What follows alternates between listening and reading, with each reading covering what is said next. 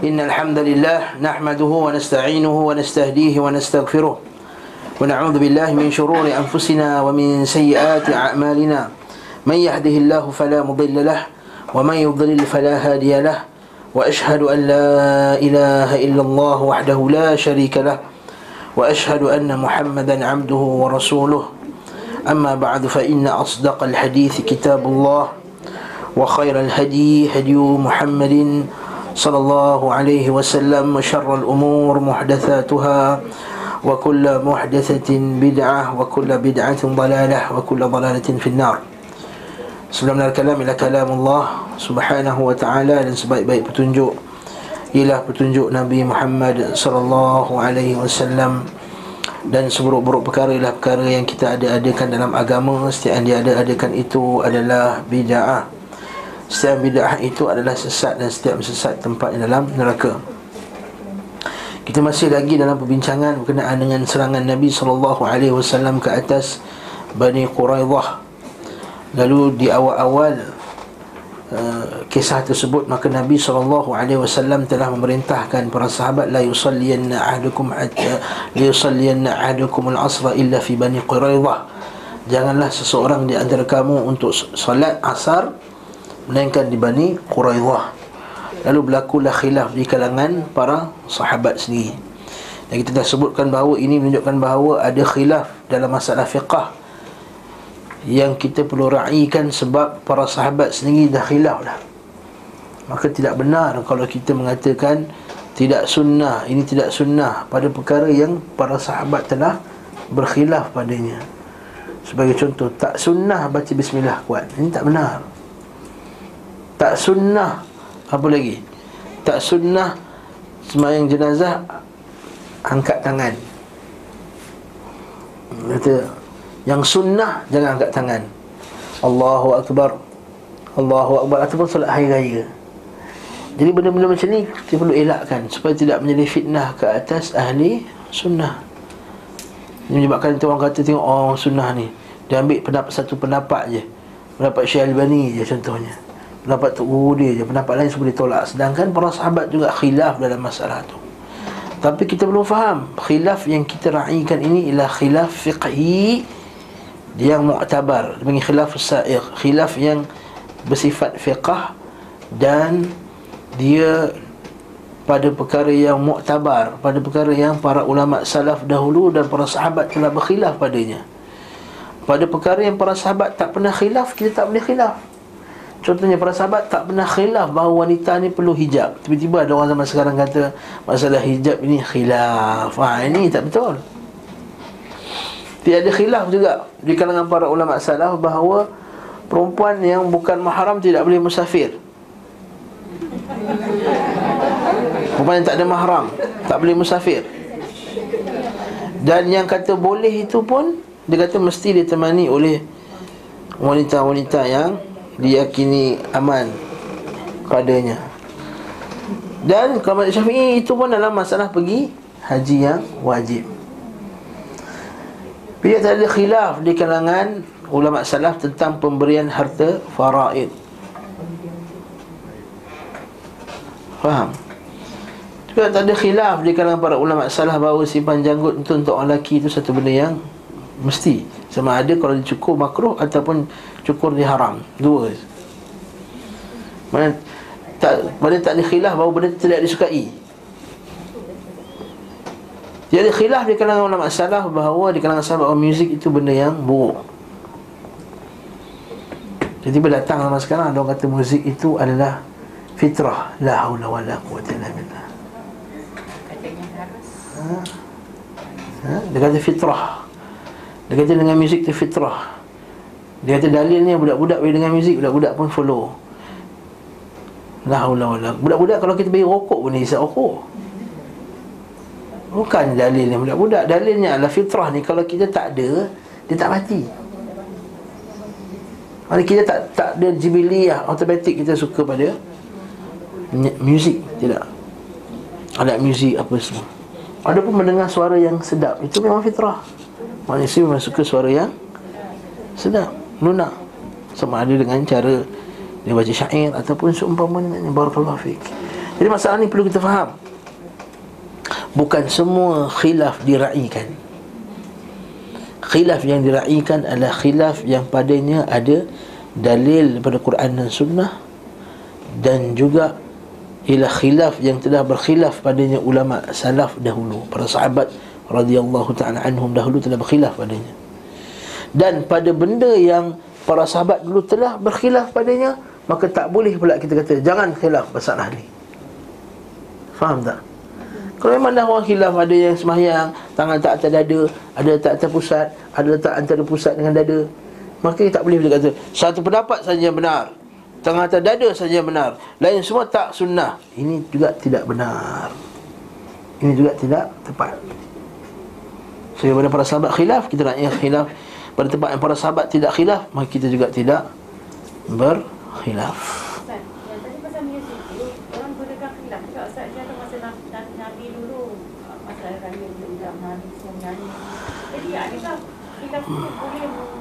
Tidak tidak ada khilaf tentang muzik itu haram.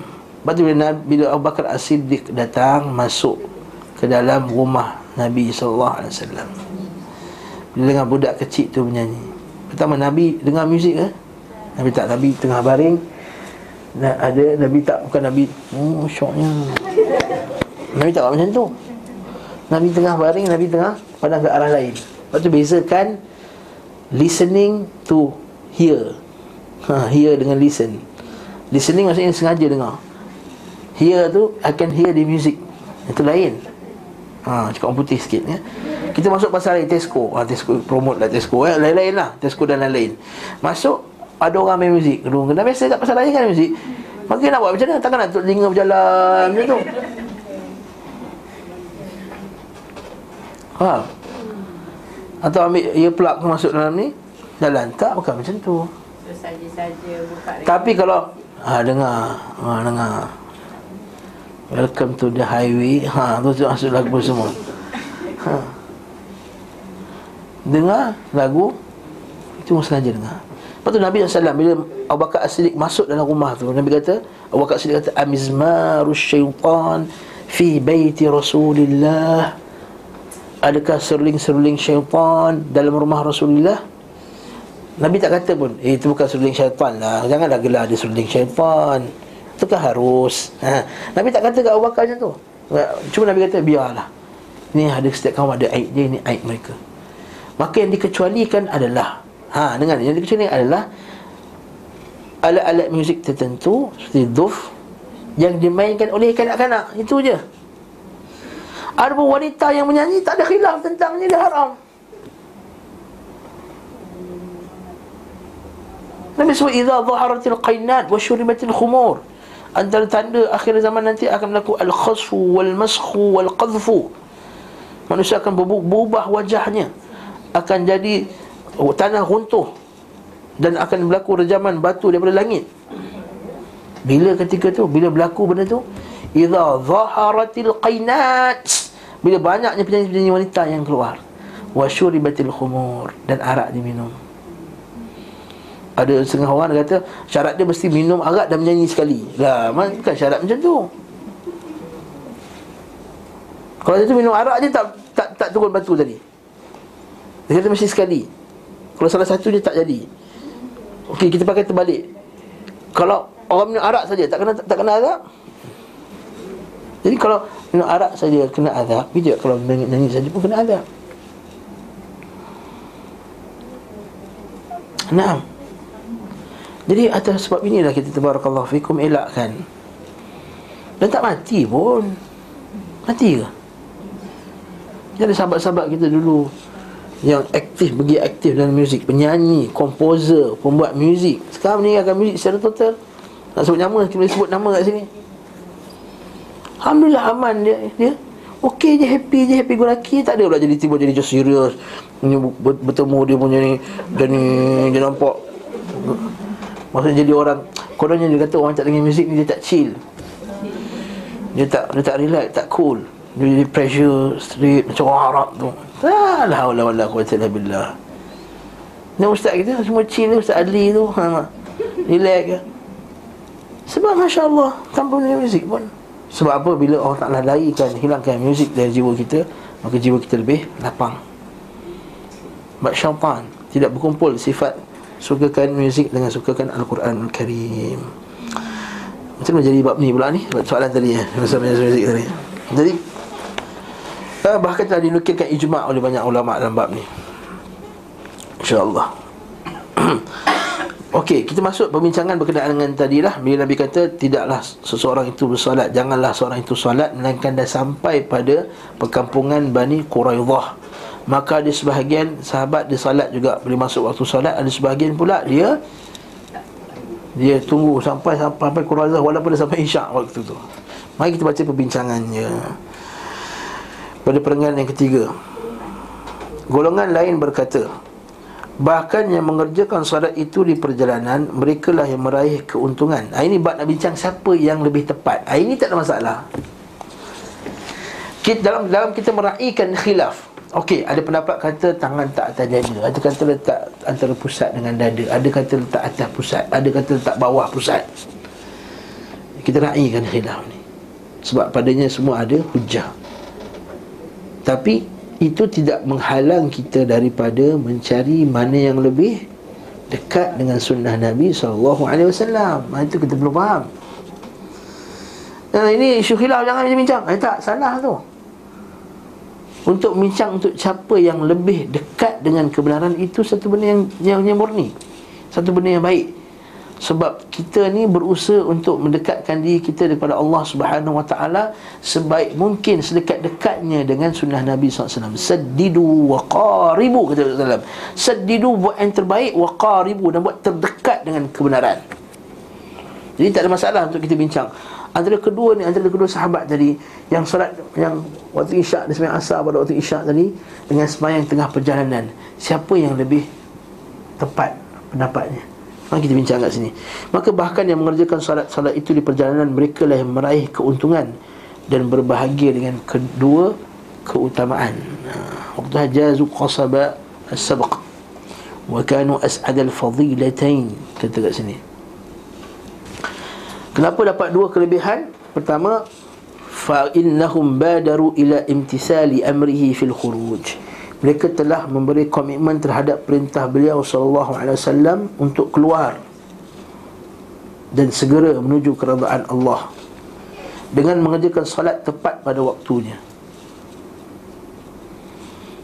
Maksud ini kelebihan pertama.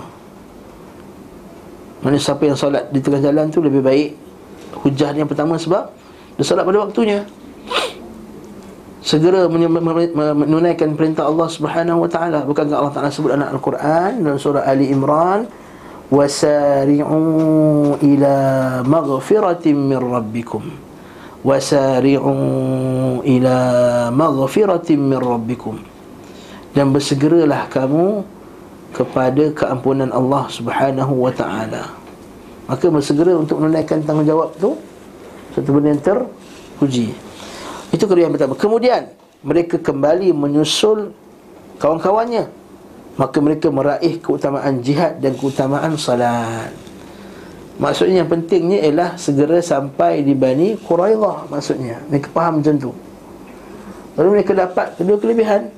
Salat dan jihad Golongan ini lebih mendalam dari sisi pemahaman dibandingkan dengan golongan yang satunya. Afqah minal akharin. Lebih faham. Terlebih lagi salat tersebut adalah salat asar yang dikenal sebagai salatul wusta. Tahu salatul wusta? Ha, Nabi kata Allah Ta'ala sebut dalam Al-Quran Hafidhu ala salawati was salatil wusta wa qumu lillahi qanitin. Jagalah kamu salat di waktu sehari semalam. Khususnya Allah Ta'ala spesifikkan Wasalatil wusta Dan jagalah salat wusta Salat asar. Sebagai orang kata salat subuh Tapi asar lebih tepat. Asar Salat pertengahan. Sebab asar ni waktu orang yang paling susah nak salat Dia penat balik kerja orang, salat asar selalu semayang lewat. Tak? Dia penat dia balik kerja Pukul 4.45 baru semayang kadang-kadang. Dia lewat. Dia penat sebab dah penat satu hari bekerja. Atau waktu petang tu lah Waktu dia tengah berminum-minum Dia tarik dengan kawan-kawannya Lalu tak apalah kita lambat sikit minum. Ha? Jadi itu menyebabkan Dia semayang salat asar. Sebab dia kan tengah-tengah. Jadi orang ada urusan dunia panjang Sampai petang baru balik. Jadi asar tu dia Dia lewat kan kita mungkin nampak pelik. Sebab kita ni Alhamdulillah lah Allah Ta'ala jadikan kita termasuk golongan yang Kawan-kawan dengan orang baik-baik Apa semua. Tapi bagi setengah orang luar sana Benda yang biasa.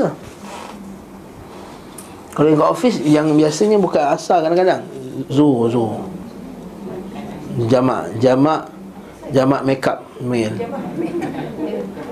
Dia panggil jamak makeup. Sebab apa dia tak nak rosak makeup Waktu tengah hari tu dia semayang asal lewat kat ujung. Jadi kalau ambil wuduk Rosak, rosak wuduk Dah rosak mekat Tak boleh nak balik lah. Kan, Petang tu.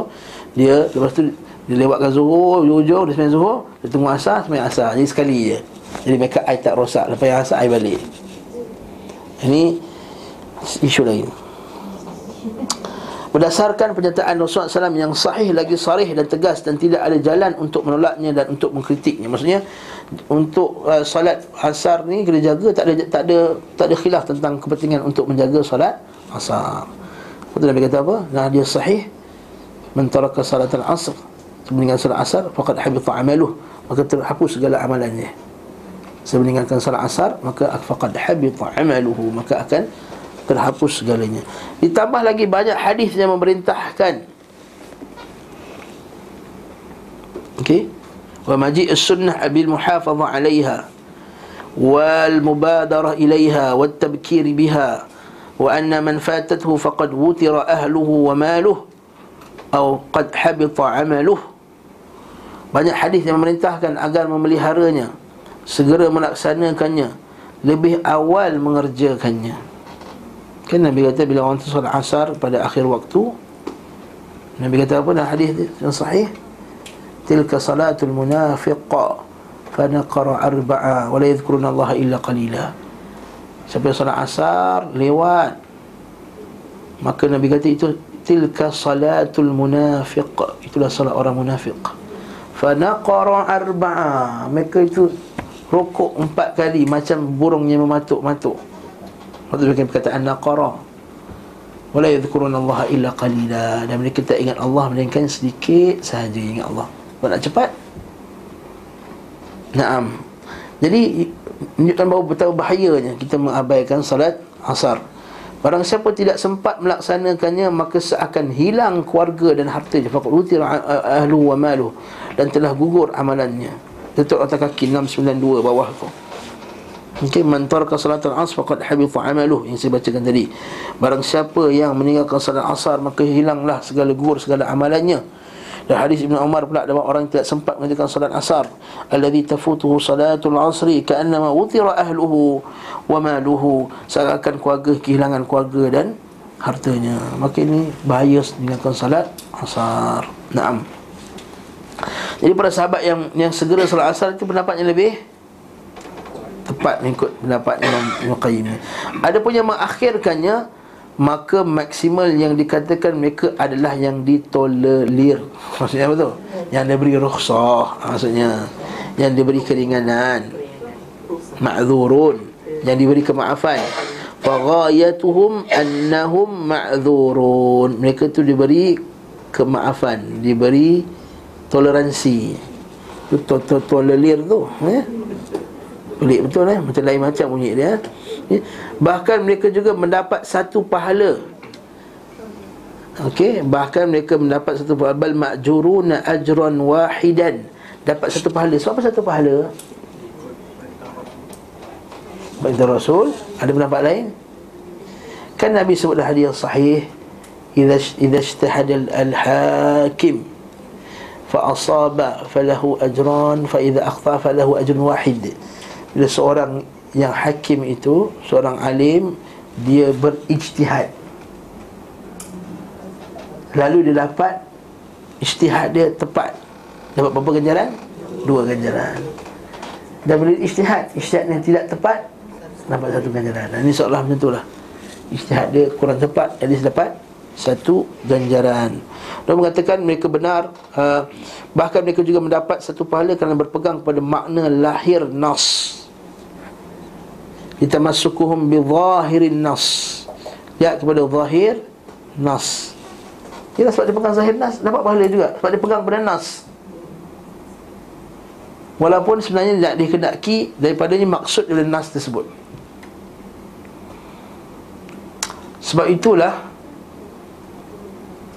Kita ni kadang-kadang Dalam masalah usul fiqh dibincangkan iaitu Memahami nas Dari segi apa kehendak nas tu Itu yang penting.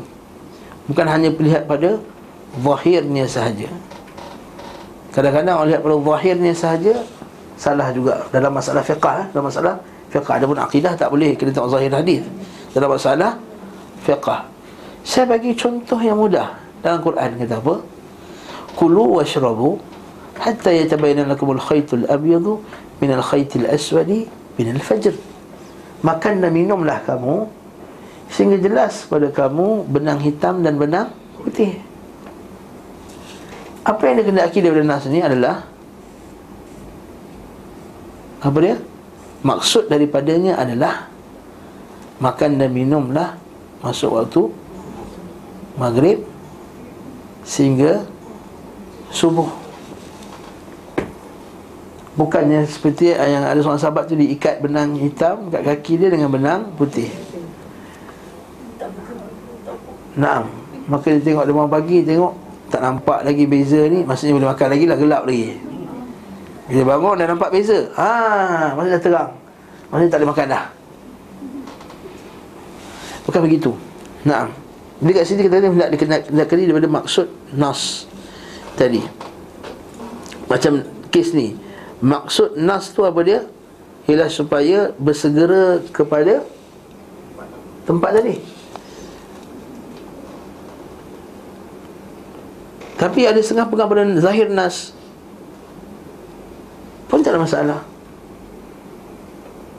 Cuma dalam kes ni tengok siapa lebih Lebih tepat, lebih afdal dan mengatakan mereka benar dalam urusan tersebut Dan mereka yang segera mengerjakan salat uh, jihad Salat serta jihad justru keliru Maka sungguh jauh dan tidak bisa diterima. Ha, Ini tak boleh. Maka siapa yang kata Pendapat yang salat di tengah jalan tu tak betul Maka itu juga adalah pendapat yang keliru. Amma yakunu humul musibin fi nafsil amr wa min badara ila salah wa ila jihad muqti'a fahasha wa kalla. Maka jauhlah fahasha wa kalla maka itu keliru. Walladzina sallu fi tariq jama'u bainal adillah. Ha ini lebih mantap.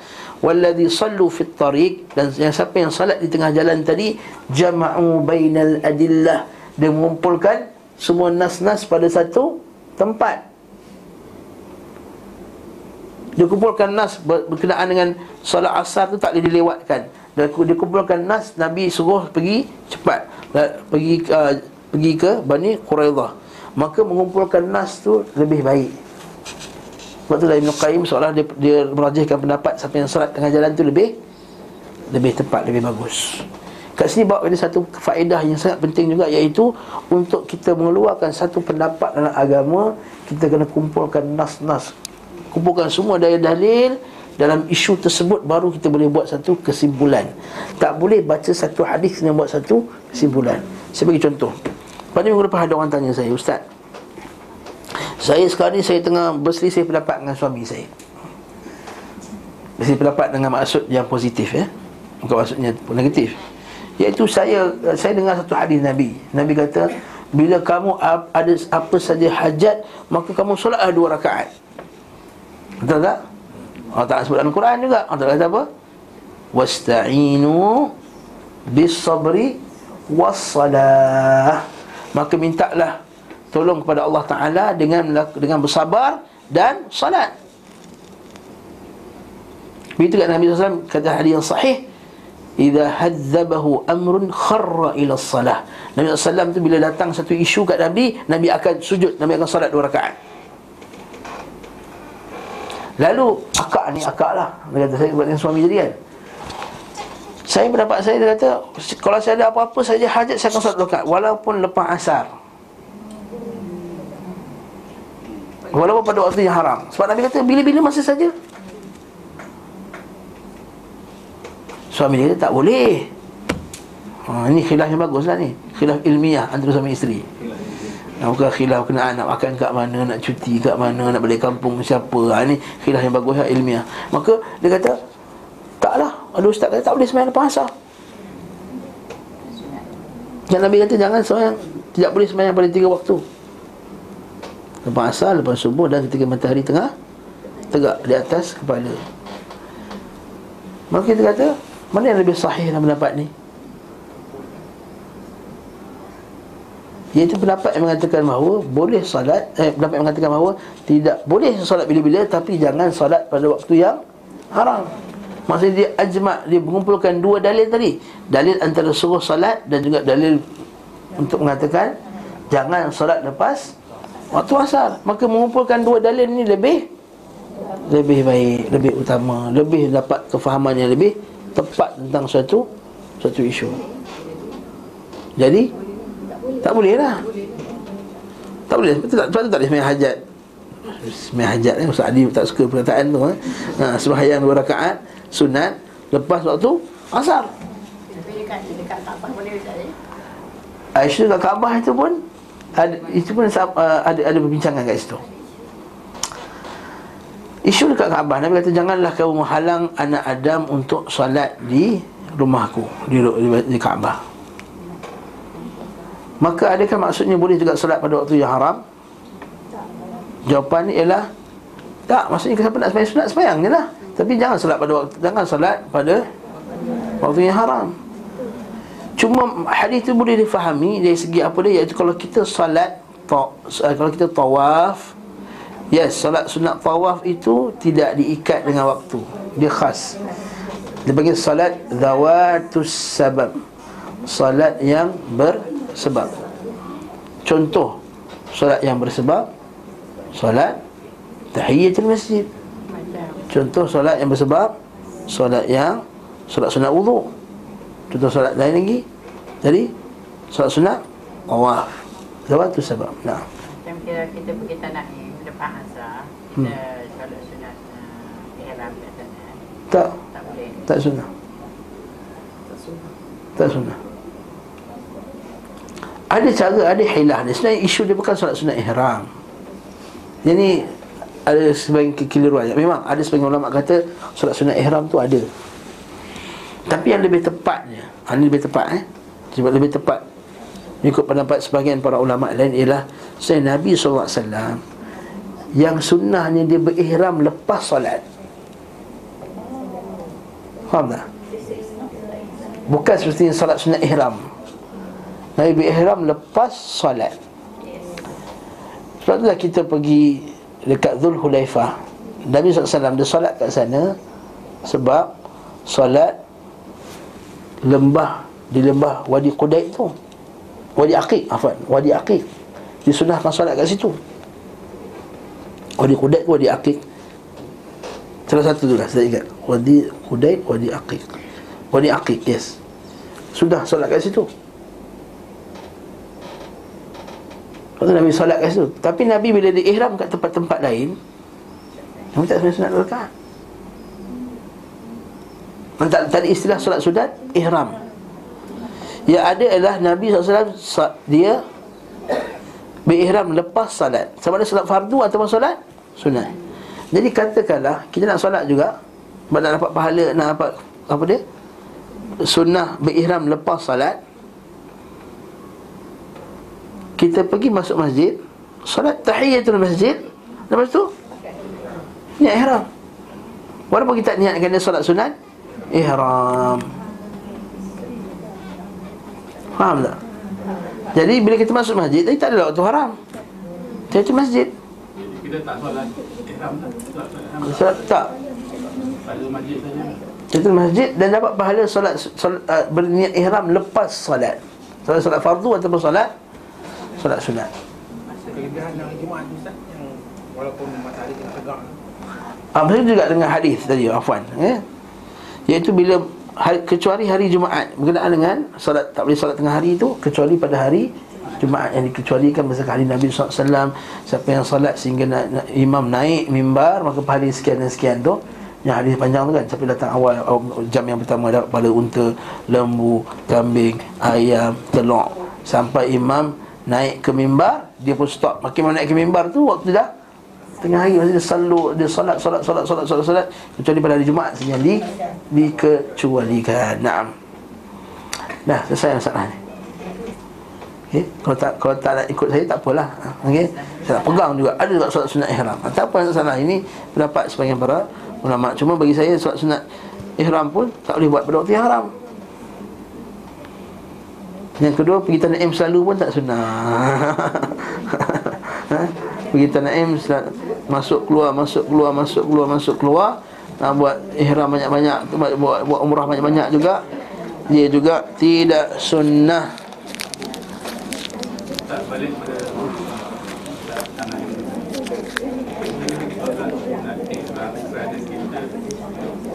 spesifik. Sedangkan ada juga sunat sunat saja solat sunat. Ha. Eh bukan Solat solat sunat ihram ni tak ada dan nas yang jelas Nabi kata hendaklah kamu bila nak ihram solat dua rakaat tak ada kalau kalau kita nak kata solat sunat ihram kita nak declare sebelum kamu nak solat nak ihram hendaklah kamu solat dua rakaat ha, itu lain baru spesifik solat sunat ihram Itu wajib. eh tak semestinya tak semestinya Disunatkan. Ah. ha, tak semestinya Lepas tu kita kata ataupun Nabi ataupun dat- datang nas setiap kali Nabi berihram Nabi kan solat sunat dua rakaat tak juga. Nabi yang solat sunat dua rakaat tu bila Nabi kat Zulhaifah tu je. Ha, atas dasar itulah solat sunat ihram itu yang kuatnya rajihnya ialah bukan kerana dia, kerana dia ihram kerana ialah dia solat dekat Zulhaifah tu. Tapi kalau belum masuk waktu asar boleh lah. Ihram sebelum. Tak, isu dia isu dia adakah disunnahkan bersolat setiap kali sebelum ihram? Itu soalannya. Yang sunnah ialah Nabi akan berihram lepas solat Sama ada solat fardu atau solat sunat Maka kata kalau ada semayang zuhur kat masjid Lepas semayang zuhur dia niat solat Dia niat ihram Maka dah dapat tak pahala tadi? Pahala ikut sunnah bab berniat lepas solat Maka sampai zuhur laifah Dia nak pahala? Niat lepas solat Maka dia solat sunat Wadi Dekat wadi Dekat zuhur laifah tu Ataupun dia solat sunat Tahiyatul masjid. Ataupun dia solat sunat duha Ataupun dia solat Tahajud Ataupun Apa saya solat Hatta solat sunat wuduk sekalipun Wallahu ta'ala alam Bissawab Wallahu ta'ala alam bissawab okay? Solat isyraq ya. Isyak Yang rajihnya Pendapat yang lebih tepat Ialah dia di pertengahan malam Maksudnya waktu dia Waktu Iktirari Waktu ikhtiari Ialah sampai tengah malam Waktu yang patut dibuat. Lepas isyak uh, Sampai tengah malam sampai subuh Itu waktu iktirar Waktu terpaksa je buat. Ada waktu ikhtiari Maksudnya sampai tengah malam. Dan tengah malam bukan pukul 12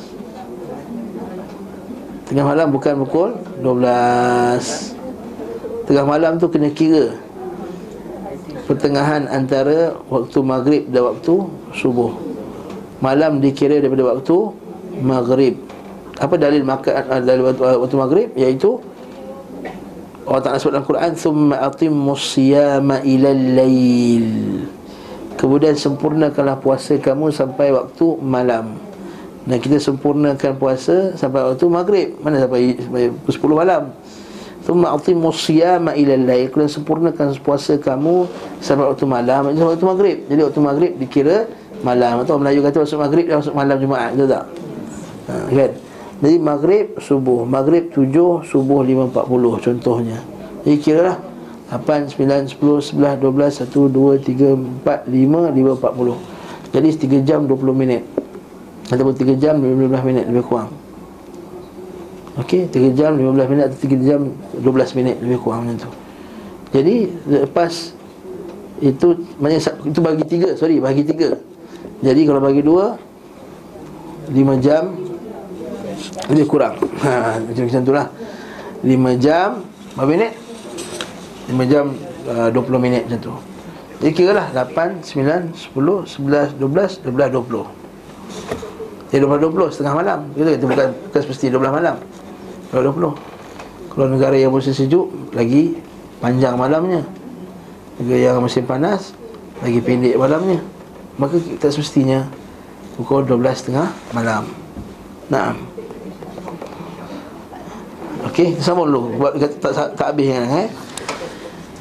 Jika dikatakan mengakhirkan salat untuk jihad, fa in qala fa in qila kana ta'khiru salat lil jihad hina idin jaizan mashru'an ولهذا كان عقب تأخير النبي صلى الله عليه وسلم العصر يوم الخندق إلى الليل oleh kerana itu Nabi SAW mengakhirkan salat asar dalam perang khandak ha, ini kita sebut dulu kan Nabi SAW asar kat perang Khandak tengah malam Apa isu dia? Dan mengerjakannya setelah malam Maka perbuatan mereka mengakhirkan solat asar hingga malam sama seperti perbuatan beliau Baginda SAW mengakhirkan pada perang khandak Tanpa adanya perbezaan. Apalagi peristiwa itu terjadi sebelum disyariatkannya solat khawf Solat khawf ni solat waktu perang. Ada kaedah yang tertentu. Okey? Dikatakan ini adalah pertanyaan yang cukup bagus. Ha, Ibn Qayyim kata bagus Hujah ni bagus Tapi ada jawapan dia. Ha, Ibn Qayyim Masya Allah Pertama Dikatakan tidak ada keterangan yang tepat Bahawa pengakhiran salat Dari waktunya Dibolehkan Setelah adanya penjelasan Waktu-waktu salat Maksudnya kata apa sini Lam yathbut Anna ta'khir salati An waktiha kana jaizan Tak sabit bahawa melahir, melewatkan salat itu daripada waktunya dibenarkan selepas dijelaskan waktu-waktunya. Maksudnya tak ada dalil kata boleh lewatkan salat. Bahkan sebaliknya.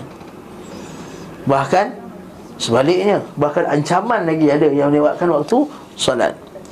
Wala dalila ala dhalika illa qissatul khandaq. Dan tidak ada dalil ke atas perkara itu melainkan pada kisah khandak Maka orang nak ada kata dalil boleh lewat salat, salat ni ialah Kisah Nabi tu lewat tu. Masa perang khandak tu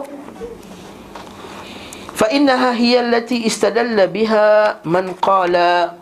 Dalik Itu adalah satu-satunya dalil Yang digunakan oleh orang yang katakan boleh lewatkan salat. Wala hujjata fiha. Tapi kata Ibn Qayyim Tak ada hujjah padanya. Okey Kata Ibn Qayyim Ini Tetapi tidak dapat jadikan hujjah. Li'annahu laysa fiha bayan kerana tidak dijelaskan bahawa perakhiran nabi tadi anna ta'khira minan nabi sallallahu alaihi kana an amadin. Ha nabi SAW atas dasar kesengajaan. Apa tu nabi tak sengaja kelewat tu? Mari kita tengok dulu. Bahkan bal la'allahu kana nisyanan. Bahkan nabi lupa SAW Wa fil qissati ma yush'aru bidzalik. Dalam kisah itu terdapat indikasi yush'ar. Ada poin yang isyarat kepada yang Nabi bukan sengaja nak lewat bukan Nabi kata ah kita mayang jelah asar malam kang. Maksudnya macam tu. Sebab apa dalilnya? Dia kata fa inna umara lamma qala lah. Sejak Umar bila berkata kepada Siapa? Nabi SAW dia kata Ya Rasulullah Wahai Rasulullah Ma kitu usalli Al-asra hatta kadati syamsu taghrub.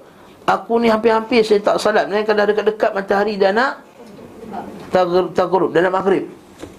Kenapa macam tu? So masuk khandak tu Para sahabat bersungguh-sungguh nak korek Sebab musuh dah dekat ni. Mereka tengah balik Tengah betul tengah tengah nak cepat nak korek betul-betul bersungguh-sungguh. Sebab musuh dah dekat. Kalau tidak nanti akan menyebabkan akan diserang oleh musuh. 10 ribu nak datang serang ni. Perang khandak 10 ribu askar nak serang. Jadi Islam yang beramai yang ada masa tu. Bukannya seribu bukan macam perang badar. Seribu atau perang Uhud. Tiga ribu ini sepuluh ribu Dan berkumpullah Kabilah-kabilah Arab semuanya nak serang Madinah. Jadi bayangkan dia punya urgency Dia punya apa? Kepentingan Betapa bahayanya ketika itu. Jadi para sahabat Bersungguh-sungguh Dan kemungkinan dia Terlupa. Naam Wahai Rasulullah, hampir-hampir aku tidak sempat in kitu usalli al-asra hatta kanat asy-syamsu taghrub. Qala Rasulullah, wallahi ma sallaituha. Kami kata, demi Allah, aku belum mengerjakannya. Aku belum mengerjakannya. Sebab kalau sengaja mestilah Umar Khattab dulu dia akan tunggu Nabi SAW Tahu tak? Maksudnya Umar Khattab pun dia pun bersegera, ber, salat bersegera kalau betul-betul sengaja kata hmm, Nabi pun tak semayang lagi Kita pun sama-sama lah Macam tu kan. Macam kita, kita suka pakai dalil ustaz juga. Ustaz tak semayang lagi Kita pun tak semayang lah. Ha? Orang kita kan suka pakai dalil ustaz. Ya, MLM ni tak boleh Haram ni. Ustaz MLM okey. Ha, disalahkan ustaz lagi. Ha, ni Omar dia kata Dia kata La haula wala quwwata illa billah. Okey. Nabi berdiri dan mengajarkan. Nah, kemudian Nabi bila, bila, bila Umar sebut tu baru Nabi, eh aku tak solat lagi. Kemudian Nabi pun terus solat. Masya-Allah. Masya-Allah. Lepas tu lah kita tengok dalam nota kaki bawah tu Dan 93 kita hadis Bukhari kita Al-Maghazi bab Ghazwatul Khandaq bab perang Khandaq bab mawaqitus salah bab salat Kemudian bab man salla bin nas jama'atan ba'da dhahabil waqt. Bab salat berjemaah bersama dengan orang walaupun waktu dah dah habis. Faham tak maksudnya? Maksud kalau kita ni terlepas mahyang, terlupa atau tertidur. Kita pasal sedar tak sembahyang zuhur lagi, dah asar dah. Tu kau dah sembahyang dah asar? Belum, eh, zuhur, belum. Kau dah sembahyang zuhur, belum. Dia sembahyang jemaah. Sembahyang jemaah apa? Sembahyang jemaah zuhur. Boleh dalam waktu asar. Waktu asar. Ini kalau yang tertidur ataupun teringat ketika tu. Maksudnya ha, sebab ada qadaan ke apa ke niat apa tak kisah dah janji sembahyang waktu tu. Wala kafarata li dhalik kata Nabi sallam. Wala kafarata lahu illa dhalik. Tidak ada kafarah baginya melainkan perkara itu. Juga sebab apa berlaku pada zaman Nabi sallallahu alaihi wasallam kita akan sebut. Nabi pernah tertidur sampai waktu lepas subuh kan. Masa Nabi perang balik malam dia berkata siapa malam ni nak berjaga Nak suruh kejut kita sembahyang subuh? Bilal kata aku ya Rasulullah. Dia tengok esok pagi Nabi yang kejutkan Bilal.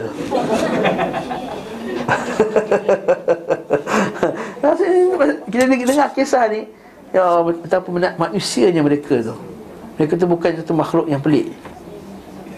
Mereka manusia biasa. Penat dah perat dah musafir jalan jauh apa semua Pukul 2 pagi Pukul 3 pagi nak suruh berjaga Sampai nak kejutkan sembahyang subuh jadi macam tu je. Kita Bila kadang-kadang kita balik tiba ada emergency Balik kampung tengah-tengah pagi 2-3 pagi Selesai tu tertidur lepas Punya pula kita apa nama dia ustaz Semayang subuh pukul 8 hmm. Terus dia nak hentam orang. Hentam orang tu pukul apa dia sampai tidur? Allah Allah Allah Quwata billah ya? Jadi Tambah tak kat sini. Bab qada'us salatil Salawatil ula Fal ula Nampak? Ah, ini bab pula kalau kita dah terlewat, kita kena salat qada dulu salat yang lebih dahulu sebelum salat yang datang kemudian. Ah. Jadi kalau masuk waktu maghrib isyak, kita semai maghrib lagi semaya? Maghrib dulu baru isyak. Faham? Bab qaulur rajul man ma sallaina. Bab kita belum solat lagi. Boleh cakap macam tu. Jadi sebab apa kalau tak solat lagi maksudnya benda tu kan dosa. Betul tak? Jangan cerita kat orang kan maksudnya. Tapi dalam bab ni boleh nak menunjukkan bahawa eh aku tak solat lagi. Okey, bukan maksud dia untuk menzahirkan dosa. Nak menunjukkan bahawa dia belum solat lagi. Kitab Salatul Musafirin Nampak bab as-salat inda munahadatil munahadatil khusun wa liqa'il adu. Bab salat ketika nak jaga sempadan tembok dan juga ketika bertemu dengan musuh. Maksudnya maksudnya apa apa yang saya nak beritahu ni Imam Bukhari letakkan bab ni bab qada'us salah. Nampak kata tadi? Bab qada'us salawat, bab qada'us salawatil ula fal ula. Bab mengqada' salat yang mana lebih dahulu kita utamakan. Menunjukkan bahawa Nabi SAW bukan sengaja lewatkan asal tadi ini kata Imam Ibn Qayyim Wallahi ma sallaituhuma Demi Allah aku tak salat dia Thumma qama Dan Nabi terus bangun Dan aku dan Nabi terus salat Soalanlah Nabi terlupa وهذا مشعر بأنه صلى الله عليه وسلم كان ناسيا Dari sini dapat kita ketahui Dapat kita rasakan bahawa Sesungguhnya Nabi SAW lupa Bima huwa fihi minasyul Kerana dia terlampau sibuk dengan segala urusan Musuh-musuh yang dihadapinya. Wal ihtimam bi amril adu al muhiti bih. Dan memberi perhatian kepada Konsentrasi kepada musuh yang telah mengepung mereka. Ha, mengelilinginya. Atas dasar ini wa ala hadha yakunu qad akharaha bi'udhrin nisyan. Maka kita kata atas dasar ini beliau SAW mengakhirkan salat itu dengan alasan lupa. Kama akharaha bi'udhrin naum fi safari sebagaimana Daud SAW mengerja apa sebagaimana juga pernah Nabi mengakhirkan salat kerana tertidur dalam suatu perjalanan yang kita sebutkan tadi. Lalu SAW Lalu Nabi kama akharaha bi'udhulina fi safari Fasallaha ba'da istiqadhihi. Dan dia bangun setelah dia Dia salat setelah dia bangun Wa ba'da zikrihi Litata'assa ummatuhu bih. Supaya manusia jadikan teladan baginya. Sekarang sebab Nabi kan sebut dalam hadis sahih.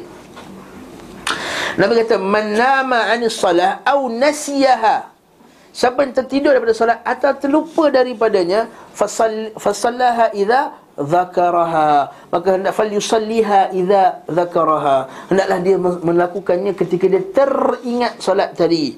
Walaysa lahu kafaratu illa dhalik. Dan tidak ada baginya kafarah melainkan itu sahaja. Tertidur terlupa. Tertidur dalam perang satu lagi terlupa dalam perang khandaq. Alhamdulillahirabbil alamin. Nampak? Dua-dua nabi dah tunjuk Allah Ta'ala jadikan keadaan itu terjadi menunjukkan bahawa apa yang Nabi sebut tu benar. Memang betul-betul boleh berlaku Orang tu terlupa daripada salat Orang kata ada kau lupa salat Ada kau lupa Ustaz Ha kan? Ada kau lupa. Solat ni penting. Takkan lupa ada setengah tu Poyok sangat. Dia kata Ada orang boleh terlupa. Ada orang boleh terlupa. Nah Ha? Ha tapi jangan jadi melupa-lupakan. Ha Itu yang tak boleh. Dah zuhur dah ni. Eh, sat lagi, sat lagi. Sat lagi tu Bila sat lagi tiba-tiba datang Benda yang Mengejut-ejut Umur sebab tak semayang. Tadi masa tengah lapang tak nak semayang. Lalu tiba-tiba datang benda yang Menggemparkan benda yang emergency tadi Baru tinggi uh, Dia lupa nak salat Maka macam ni berdosa Macam ni dia berdosa Sama macam orang yang Dah bangun dah waktu subuh pukul 6 dah bangun dah Oh dah sedar dah Tidur je, tidur kejap lagi. Ha, sikit lagi, sikit lagi, sikit lagi. Ha. Ha, 5 minit. 5 minit, 7 5 minit. Ha, dah habis. Yang ni dosa. Qadha mesti kena qadha lah Ingin boleh ingat Tapi dosa Berdosa masalah. Jadi solat Tak kisah nama kalau, kalau, kalau dia kalau tak namakan qadha. Pun dia kena kena qadha dah lepas waktu dah. Ha. Tak boleh lah tu Tak kena bangun terus Lain lah kalau dia tidur pukul 4 pagi Sebenarnya sebab ada emergency. Lain cerita. Tengok-tengok nak tunggu isteri dia Saya tak keluar-keluar agak baby Sampai 4 pagi tak keluar lagi. Dia tertidur. Lalu terbangun. Itu lain cerita. Yang ni dah dah tidur pukul 9.30 Pukul 10 dah tidur dah Haa Dah baca doa Ya Allah Bismika ahya wa amut Dan susun jam pun semua. Lepas tu Yang ni Yang ni yang tak boleh. Ha? Ataupun sengaja lewatkan Dah tahu dia ni memang kaki yang tidur Memang Tapi dah tahu dia tak boleh bangun Nak tidur juga lewat pukul 2 Nak tengok juga cerita Dan televisyen Tengok movie.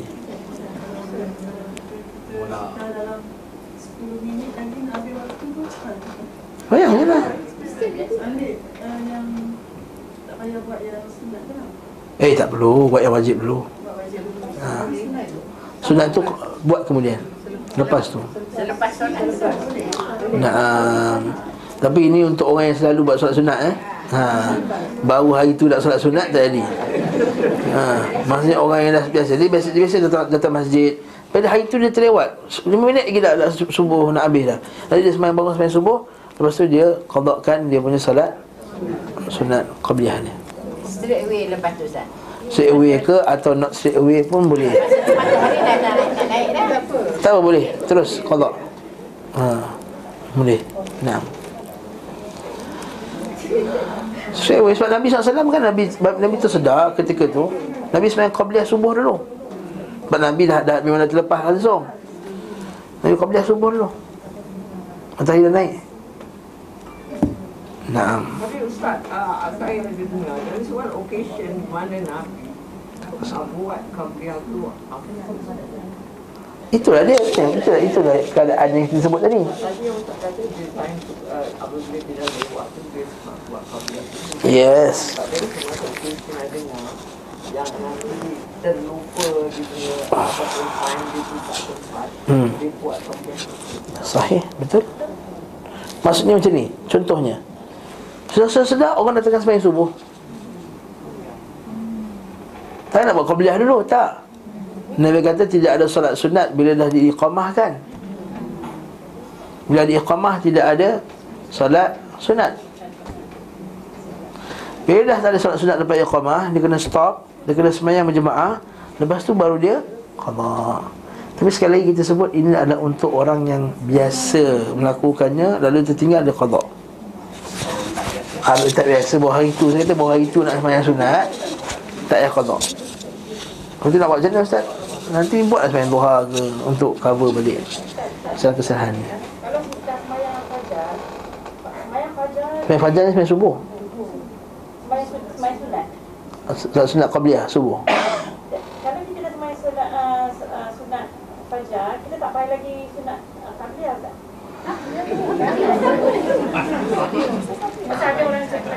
Betul, ada setengah kitab dia sebut solat sunat fajar lain, sunat sunat qabliyah lain. Itu isu dia. Sebenarnya solat sunat fajar dan solat sunat qabliyah itulah benda yang sama. Itu habis cerita. selepas masuk waktu subuh atau sebelum waktu subuh. Ustaz? Mesti lepas azan. Qabliyah lepas azan. Ada ustaz tu cakap sebelum masuk subuh. Fajar. Jadi ada kawan Sebelum solat subuh itu namanya solat tahajud. tapi ada Sebab Nabi kata apa? Salatul lail masna masna. Nabi sebut hadis dah sebut. Solat malam tu dua rakaat, dua rakaat. Kalau kamu takut masuknya waktu subuh, tak sempat. Apa nama sebab nampak tu? Maka semalam satu rakaat. Kalau kamu takut masuk waktu subuh, semalam satu rakaat. Jadi semalam rakaat semalam apa? Witir lah.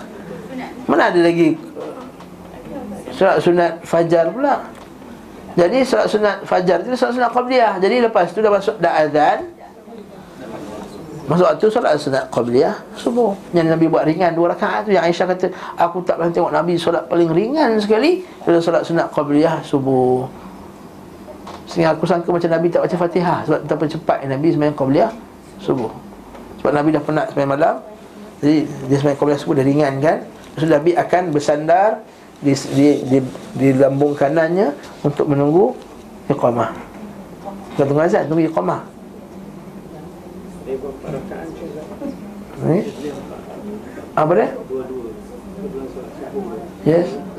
Yalah, maknanya solat sunat tahajud tu Maknanya kita solatul lail Masna masna. Dua rakaat, dua rakaat, dua rakaat, dua rakaat, dua rakaat. Kali, eh 10 minit lagi nak subuh Solat satu rakaat. Witir Tapi lepas saya tengok sekarang ni banyak ramai lepas azan Sebelum subuh Kopiah dua rakaat Tapi ni buat dua rakaat Kemungkinan dia masuk masjid Tak sembahyang tahatul masjid dua rakaat dulu Orang nak sembahyang qabliyah subuh. Yang sebenarnya Kalau dah sembahyang qabliyah subuh pun dah cover tahatul masjid sebenarnya. Ha, Ini satu lagi kesalahan faham iaitu Perlu adakah tahatul masjid tu mesti satu solat yang mustaqillah Satu solat yang berlainan berbeza? Tak syarat dia apabila saya solat dua rakaat Telah melepaskan kita daripada solat Tahatul masjid. Ustaz, uh, sebelum ni saya nak clarification lagi Pasal kabliah yang Nabi buat tu Apabila dia lewatkan dia tersedar Say pukul 8 lah kan. Hmm. So Ustaz kata tadi um, Dia buat kabliah dulu dan buat Yes. Boleh macam tu? Sebab dah, dah pukul 8 dah Tak ada nak kejar apa lagi dah. Kalau tak kejar apa ikut turutan. Yang tadi tu isu dia lah. Orang tengah sembahyang jemaah. Maka tak boleh dia sembahyang sunat. Dia kena sembahyang berjemaah dulu Kemudian baru dia sembahyang sunat lepas tu. Okay clear?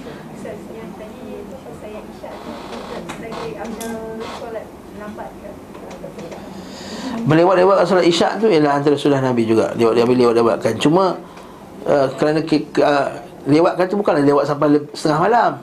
Itulah habis waktu. Lewatkan macam sejam Sejam setengah.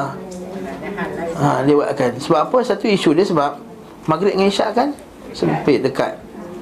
Yang kita lewatkan sikit Kita bagi ruang sikit Untuk orang makan Apa semua. Nak balik ah, Ceramah Ada ceramah Kuliah apa semua boleh. Cuma kita kena raikan juga Suasana masyarakat. Lepas tu lah Kenapa? Habis Ustaz Kenapa Masjid Nabawi Masjid Aram Sebab isyak on time Sebab kita, Kesian pula pada orang yang kalau lewat-lewat ni tunggu lama sangat. Orang nak tawaf, orang nak sa'i, orang nak apa apa semua Nak selesaikan urusan, nak keluar musafir apa semua Maka kita Jadi kita tengok raikan suasana. Tengok suasana macam mana. Kalau suasana tak ada apa, tak ada kuliah, tak ada apa Sebenarnya lah isyak on time. Ustaz, Dan itu abrak lebih, lebih bagus, lebih cepat Kalau dah kita lewatkan, kita tak boleh berjemaah dengan orang. Patutnya sembang Isya dengan subuh ni kita berjemaah. Ya, ya betul Kenapa tak boleh jemaah pula kalau lewat? Dah lewat kita sendiri-sendiri kan. Eh tak, lewat kat masjid yang lewat tu Masjid yang lewatkan tu Oh masjid yang lewat kan. Masjid yang lewatkan Masjid azan on azan on time Tapi sebenarnya tu tangguh Lewatkan Sebab tu ada sebagian sahabat kan hadis sahih Para sahabat tunggu Nabi sampai ada yang ha, Sampai berlengkur Bangun-bangunnya dong terus solat. Tak ambil wuduk pun. Ha, Maksudnya apa? Tidur dengan tetap punggung. Mazhab Syafi'i dia tafsirkan macam tu lah. Tidur dengan tetap punggung Tak bertanggung wuduk. Mazhab lain pula Mazhab Hanbali pula Dia kata Dia pun tidur bukan tidur yang nyenyak. Dia menunjukkan bahawa Berlengkur bukan dalil tidur nyenyak. Sebab ada setengah orang Ada penyakit dengkur Duduk tengah macam ni pun dia boleh Betul tak? Ha, sedangkan dia bukan nyenyak sangat pun. Jadi Wallahu a'lam bishawab. Kalau ceramah lepas maghrib tu biarlah terusan je. Teruskan, teruskan. Ha, cuma janganlah tiap-tiap hari itu yang kesian orang orang atas semangat semayang. Kan sekali kita kata hari ni kita ada ceramah khas atau ceramah kuliah bu- bulan bulanan atau kuliah mingguan. Lepas tu kuliah, kuliah pun tak buat tiap-tiap hari sebenarnya. Kata Nabi SAW kan Nabi SAW yatakhawwaluna bil mau'izah makha- makhafata makhafata sa'amata alaina aku kata SAW. Ha, Nabi SAW tidak sentiasa melakukan salat setiap hari Eh salat pula Apa ceramah setiap hari Kerana takut Bosan. Yatakhawwaluna bil mau'izah. Nabi Menjarak-jarakkan kuliah. Betul kata Nabi Mas'ud Tambahlah lagi kuliah Tambah lagi kuliah. Kata aku kata nak tambah kuliah Tapi aku ingat hari Nabi tadi. Yatakhawwaluna bil mau'izah. Ha, Betul kadang-kadang orang kita semangat sangat juga. Ustaz tambah lagi kelas lepas Zuhur Ha, tambah sampai pukul lepas Tengok datang asar dua orang Terpaksa cancel balik kelas Masa minta tu bukan main semangat Ha. Ha, dia buat tak datang. Ustaz, tak ada kelas harap baru lagi Ustaz, kelas harap baru, kelas harap baru. Ha, saya nak saja kelas harap baru. Kita buatlah okey kita buat kelas harap baru. Dah buat, buat tak ada orang datang. So apa? Kita penat. Kita bosan. Waktu tu kita ada jarak. Kita khawal bil bil mau'izah. Lainlah kerja talib ilm full time kat mesti tu lain cerita lah. Nah. Dari tajuk. Nah, jadi kedua jadi kalau pun ha, yang isu kedua pula eh. Kalau pun yang mereka katakan itu benar, masa boleh. Maka sesungguhnya itu hanya pada situasi yang benar-benar gawat. Wa ala taqdir thubutuhu innama huwa fi halil khawfil al-musayafati 'inda dash. Ha, kedahsyatan tadi ya. An ta'aqqul af'al as-salah. Sebelum kita nak fikirkan apa dia? Perbuatan-perbuatan solat. Kita tengah perang. Saya nak solat. Tak ada nak konsentrate langsung kat solat. Dan tujuan solat itu untuk beri konsentrasi pada kita Untuk pada solat tersebut. Kalau tak boleh langsung Maka tangguhkan. Macam tadi ketika pertempuran berla- berlangsung Di mana fikiran sedang kacau Dan tidak mampu menikmati gerakan-gerakan Solat. Ta'akul Memikirkan Maksudnya memahami Gerakan-gerakan solat. Wal itiyan biha Dan mendatangkannya dengan cara yang sempurna. Was-sahabatu fi masirihim ila bani quraidah lam yakunu kadzalik dan sebenarnya kondisi sahabat dalam menuju perang bani quraidah tidaklah sedemikian. Okey? Akan tapi hukum mereka sama seperti hukum melakukan perjalanan menuju musuh dan setelahnya. Padahal diketahui bahawa pada waktu-waktu tersebut mereka tidak mengakhirkan salat dari waktunya. Di satu sisi Bani Quraidah tidak dikhawatirkan akan meluluskan diri yang mereka diam ni. Maksudnya dia bagi Qayyim kata jadi yang solat lewat ni sebenarnya tak sepatutlah berlaku. Sebab Ibn Quraidah bukannya nak lari. Yang kedua bukannya dalam keadaan tengah menghadapi peperangan yang dahsyat Jadi sepatutnya salat awal. Nampak tak ini? Nampak tak sikap Ibn Qayyim ajar pada kita tentang masalah khilaf? Cantik kan? Kita kata kita iktiraf khilaf tersebut Kita kata dia dapat ganjaran Sebab usaha dia pegang kepada Nas Al-Quran dengan sunnah Nabi SAW Tetapi mereka juga telah tersilap dalam masalah ni Yang lebih tepatnya ialah sekian, sekian, sekian, sekian. Maka perbincangan macam ni ialah perbincangan ilmi Yang di, dibenarkan Yang dibenarkan. Sampai ke Bani Quraisy itu tu perintah Nabi tu. Ya. Solat pada waktu pun perintah Nabi juga. Ha, solat solat pada waktu pun perintah Nabi. Bahkan lagi banyak perintah Nabi solat pada waktunya.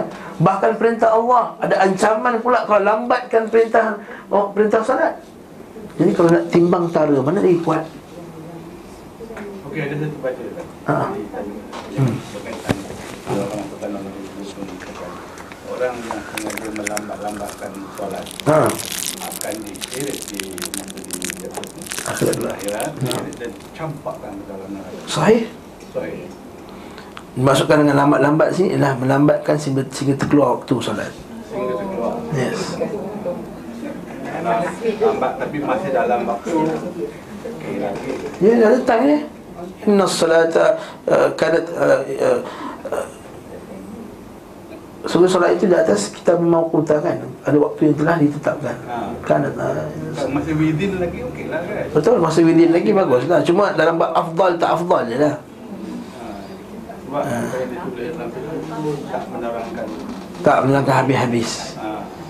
Maksudnya kalau dalam waktu Kata ada solat tiga setengah zuhur Zuhur lagi tak? Zuhur Dapat pahala zuhur tak? Dapat pahala zuhur Berdosa ke? Tak berdosa Cuma dia tak dapat Afdal Semayang waktu awal Mak Nabi kata Afdal, afdal uh, As-salatu ala waktu Ayu amal afdal So sahabat Ya Rasulullah Apakah amalan paling afdal?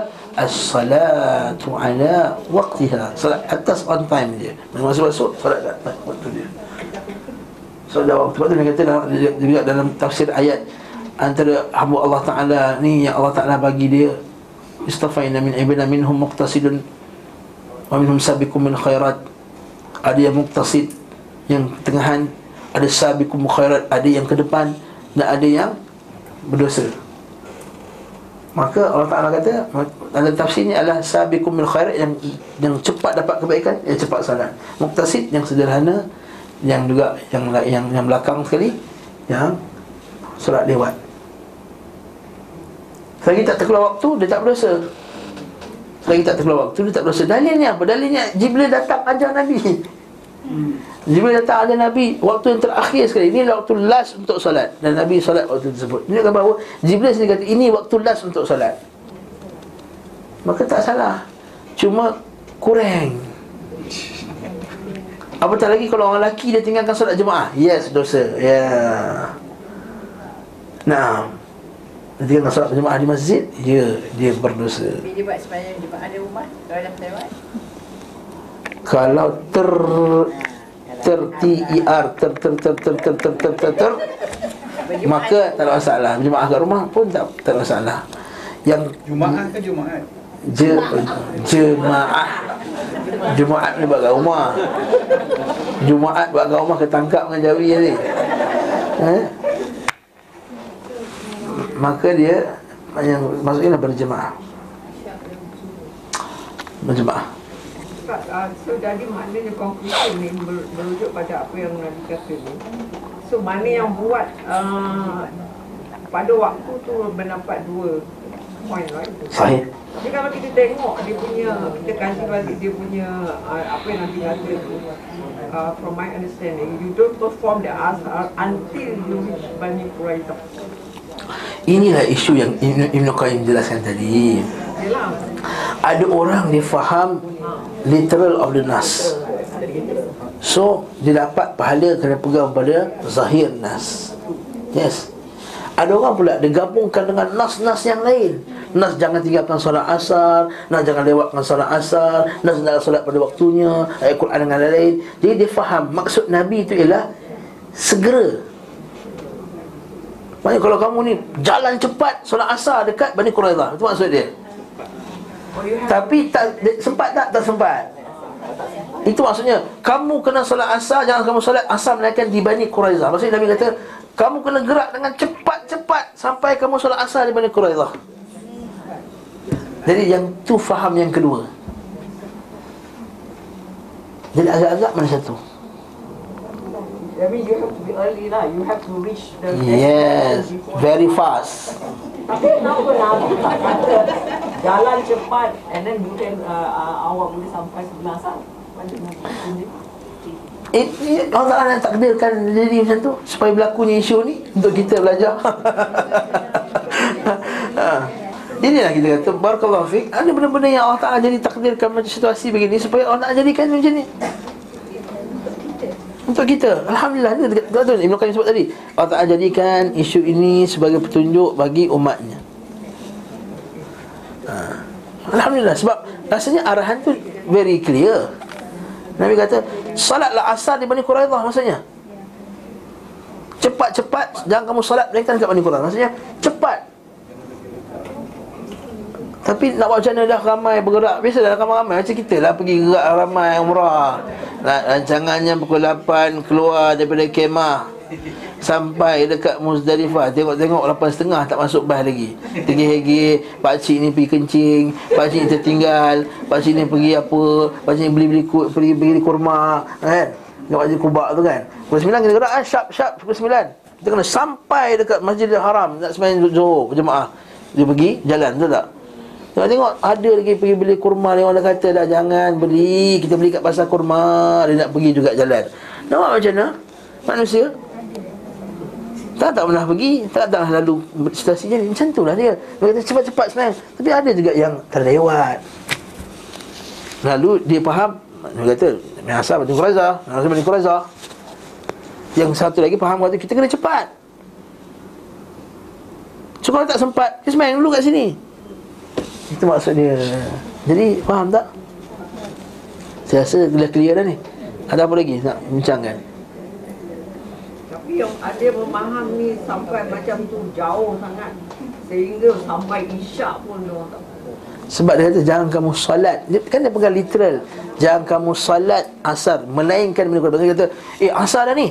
Tapi Nabi kata jangan solat Dengan Bani Quraizah ha, Dia pegang literal of the nas So yang penting kita kena sampai Bani Quraizah Tak kisahlah semayang ku apa pun ha, Itu yang pendapat Pendapat pertama Yang kedua kata kita kena cepat Jadi sampai Bani Quraizah Lepas tu Nabi kata suruh solat Nabi kata maksudnya Nabi nak suruh kita cepat Maksudnya kita nak solat asar kat Bani Quraizah Sepatutnya tapi dah tak sempat semayang asal kat Quraizah kita semayang kat sini.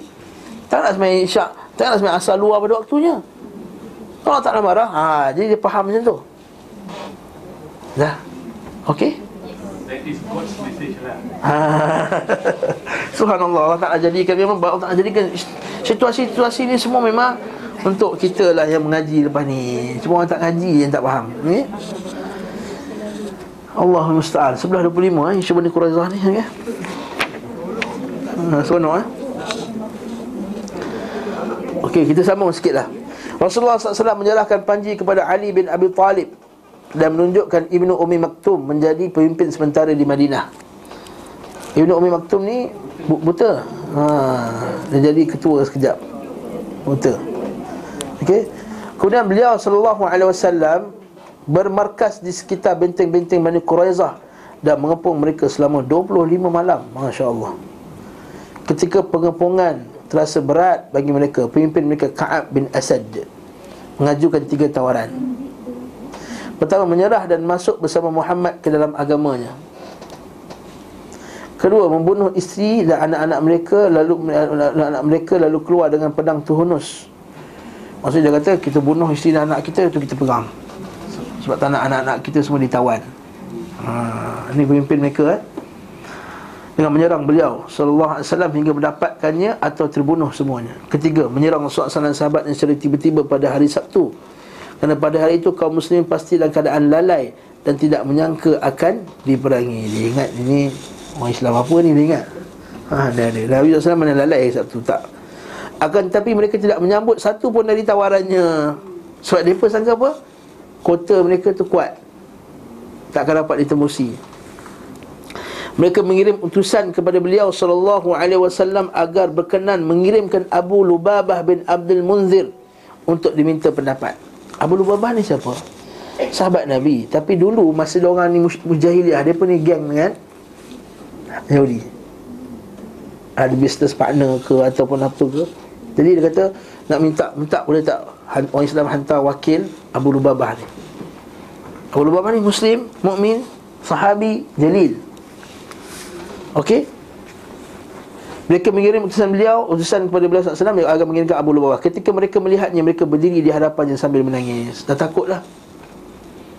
Siapa, siapa yang takut ni? Bani Quradah dah takutlah. Ha?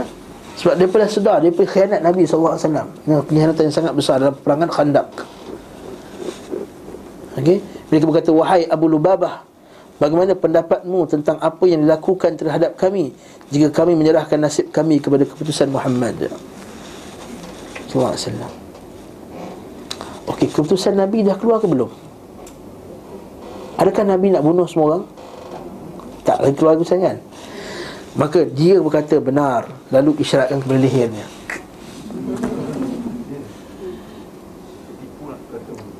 Maksudnya Abu Lubah tersilap masalah ni dia telah ceritakan benda yang tak sepatut dia cakap.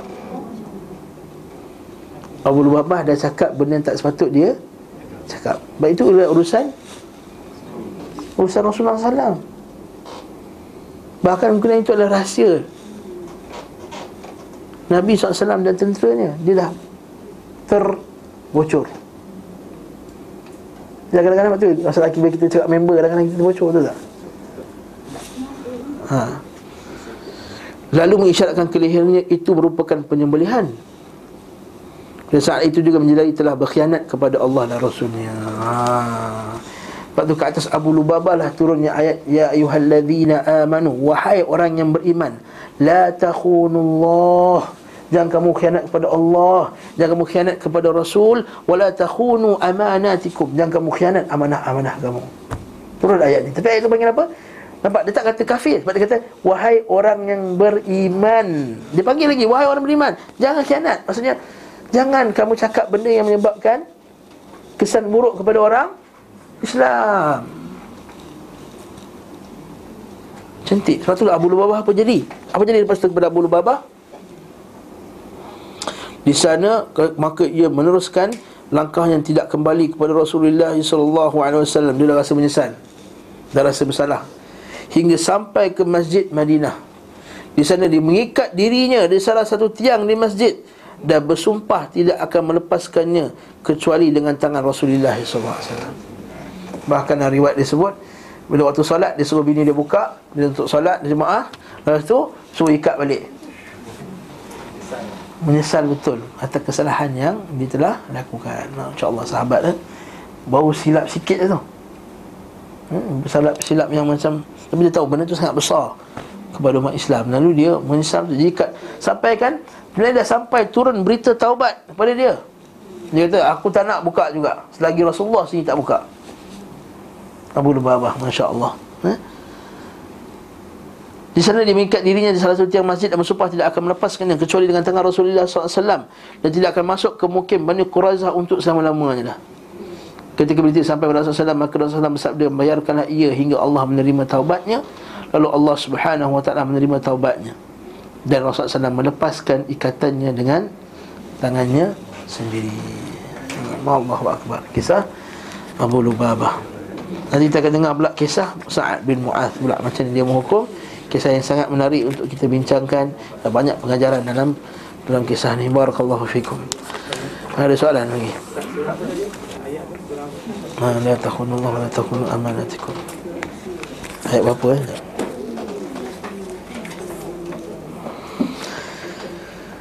Allahu Akbar.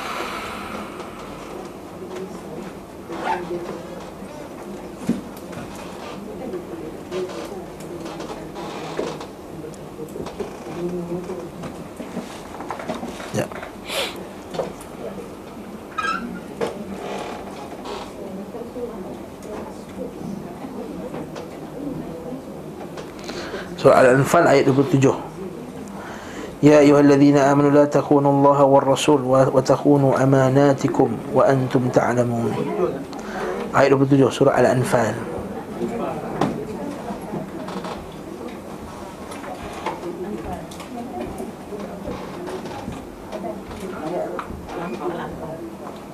Ayat 27 Nah.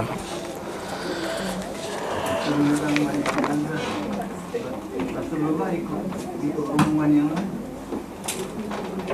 Oh, soalan bagus. Rasulullah ikut rombongan yang mana? Rasulullah kemudian. Lepas tu. Rasulullah kemudian. Datang lepas tu. Masa ah, dapat 25 hari Rasulullah orang pergi dulu Grup yang kedua pergi dulu Baru Nabi pergi yang ketiga. Dalam tu 12 hari. Arab. 15 so Yang 25 Sekejap eh Dalam saya ada 15 Tak, Arab ni 25 Khamsan wa Ishrin 25 hari. ha. Tu. Sana Ma'ad juga? Oh. Version lain. Ha. 25 hari Khamsan wa Ishrin Ini tahqiq. Saya- Ada tahqiq